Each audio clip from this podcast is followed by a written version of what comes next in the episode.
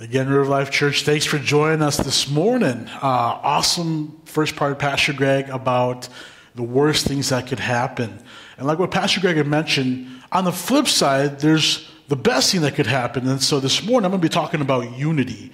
Uh, one of my fondest memories about River Life were the days when we were mobile church. Now, some of you who were here in the first two, three years might disagree with me because we had to wake up early. We had to wake up, you know, some of us woke up five, six in the morning to drive to Pastor Greg's house, hook up the trailers, tow the trailers that had all our equipment in, the, in them to set up. So some of you might disagree with me, but I was, it was a very fond memory because it built this, this culture of unity that you had to wake up early, so I had to wake up early, so we were in this together. I wasn't by myself, you weren't by yourself, we were doing this together.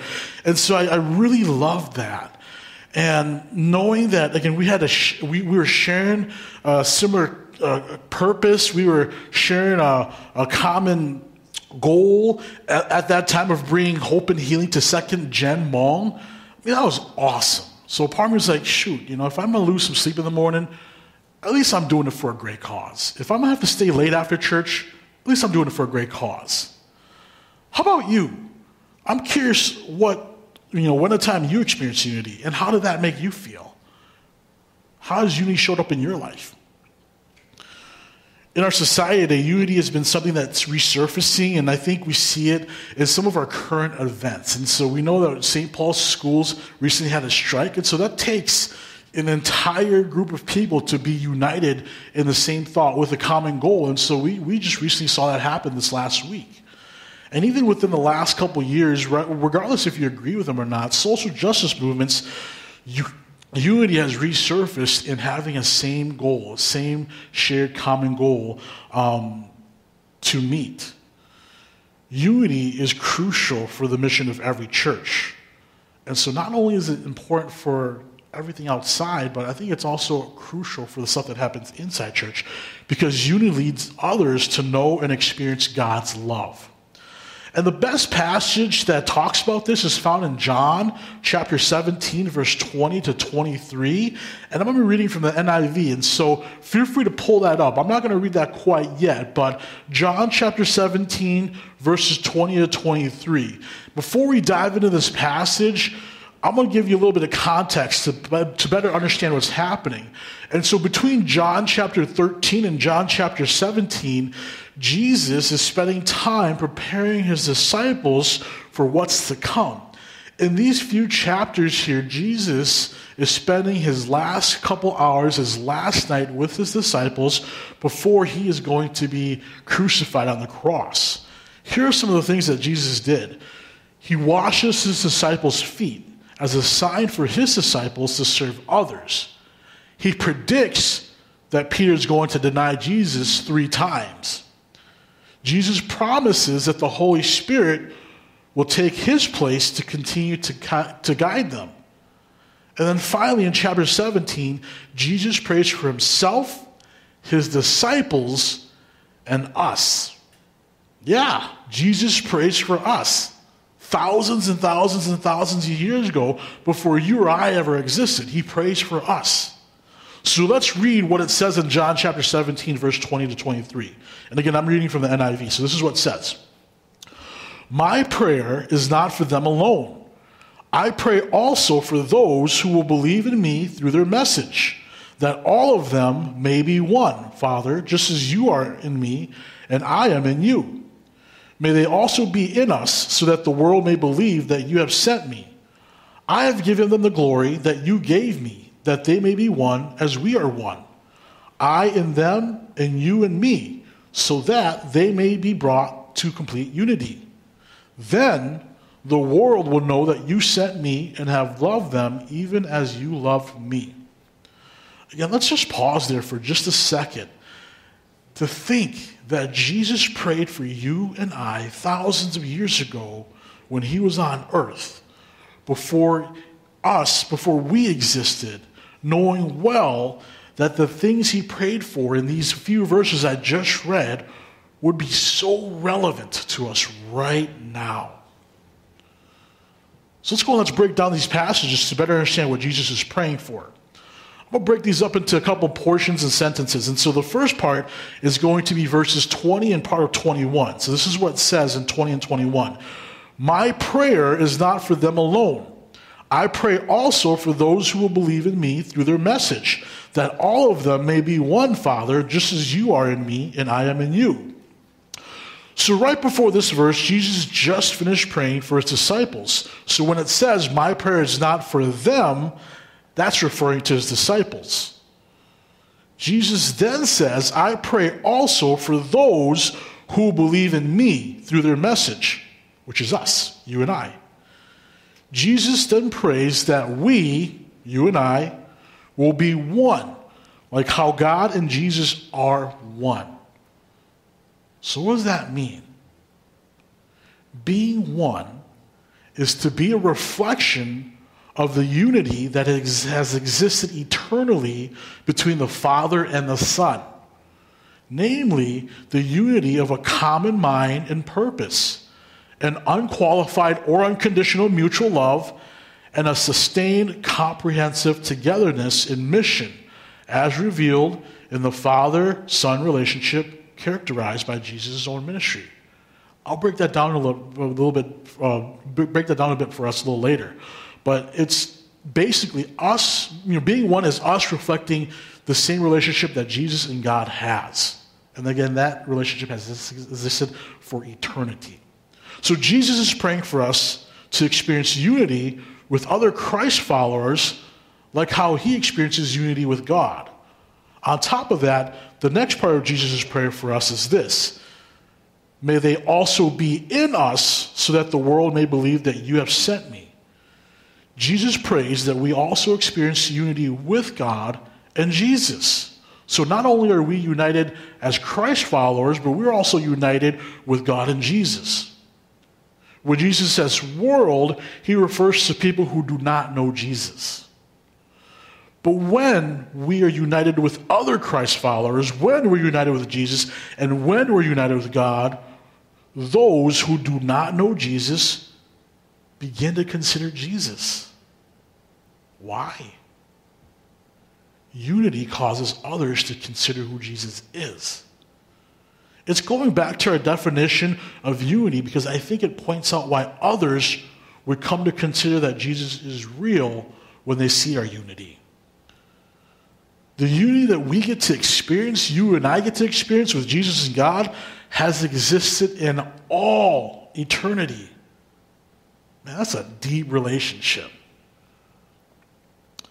Everyone shares a common mind and purpose. There's an unconditional mutual love and nonstop togetherness in mission. Now, I want to make it clear unity is not uniformity. Uniformity means we're all the same, and we're not that. God doesn't call us to uniformity, He calls us to unity. And so, you and I, we're all distinct. We're still our own persons. We still have our own li- our, our likes and dislikes. And so God is not calling us to be uniform with each other. He's calling us to be united with each other. I think we'd all want that. To experience a relationship that has lasted in eternity. To share a common mind and a common purpose. To experience unconditional mutual love and to have a nonstop togetherness and mission. Now, Jesus' prayer continues in verse 22 and part 23, where he says this I have given them the glory that you gave me, that they may be one as we are one. I and them, and you and me, so that they may be brought to complete unity. The basic understanding of glory is the right understanding of God. So when Jesus says, I have given them, I have given them the glory, it says Jesus has given us the right understanding of God. And it's important to have the right understanding of who God is because it teaches us that Jesus loves us and desires to save us so that we can be in relationship with God. And then notice how Jesus says, I and them, and you and me. This is important too because it is Jesus' relationship with us that brings us with God, brings us into right relationship with God and experience complete unity. That's just really good basic theology that is consistent to Jesus giving us a right understanding of God. And the one thing I wanted to point out is at the end of verse 23, it says that we are brought into unity. We are brought into unity. This tells me that unity is something that we don't naturally possess if someone's bringing us into unity. I mean, think about it. We can get so divisive um, over preferences, not even values, just preferences. You know, do you like fire or Japón? Android or iPhone? Republican or Democrat? We also have to understand that we are broken. And so it's our natural tendencies to want to divide and separate, to isolate. Jesus comes to bring us into unity. Our brokenness naturally separates us. It separates us from God, separates us from others. And because brokenness is our reality, it's going to take something natu- supernatural to make us united. We're told here that Jesus brings us into unity. And if we look in the Bible, this is consistent. I think this is most evident among Jesus' disciples, the ones who were closest to him, the ones who were united because of Jesus. Two of his disciples, Matthew, who was a tax collector, and Simon, who was a zealot, is a great example of this. You get Matthew, who's working for the government as a tax collector, while Simon was a part of a militant group opposing and trying to overthrow that very same government. I mean, talk about being able to sit with someone who has the same different political views. I mean, these two guys were probably in constant flux and, and maybe even conflict with each other, but because of Jesus, they were able to unite and settle those differences. Complete unity also describes this idea that something, it also describes something that God brings into accomplishment. So when God says that He, when Jesus says that He brings us into complete unity, in a sense, when we are united through Jesus, it is an accomplished goal of God's. To be united is an accomplished goal of God's. And then here's the last part of Jesus' prayer the last part of the, the second half of 23. Then the world will know that you sent me and have loved them even as you loved me. I want to highlight a, a word that we can easily skip over, and it's then. Then is such a crucial word in this verse. Then indicates that when all these things are done and all these things have happened, there's a result and an outcome that comes from it. And the result is this that when we experience complete unity with Christ followers, Jesus, and God, it results in this. Our unity leads those who do not believe in Jesus to know that God sent Jesus and that God loves them. Let me say that one more time. Our unity leads those who do not believe in Jesus to know that God sent Jesus and that God loves them.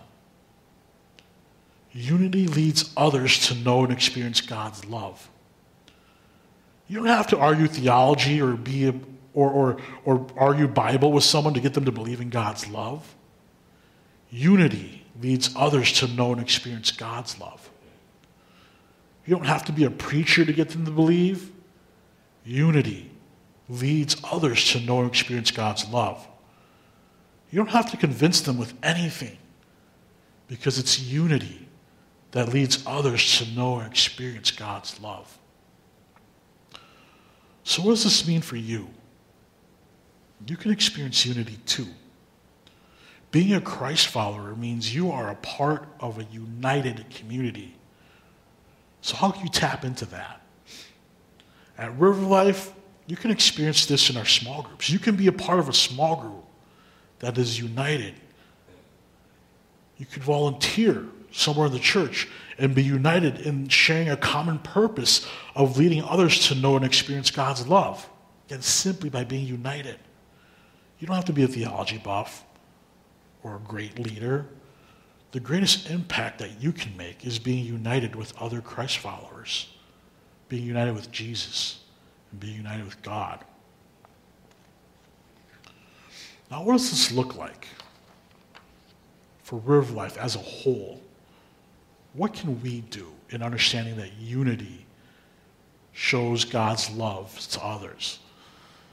I think in our current situation right now, with the peacetime state of emergency in Minnesota with COVID 19 coronavirus, as difficult as it is during this unfortunate situation for some of us, imagine if the world sees the church, if the world sees River Life united during this time of you know, anxiety, of fear, of concerns. Imagine what difference we could make in showing people that, hey, God loves you, God's going to take care of you, and that we're going to be okay. Imagine the impact we can make showing others our unity and now how we can lead others to know and experience God's love for them.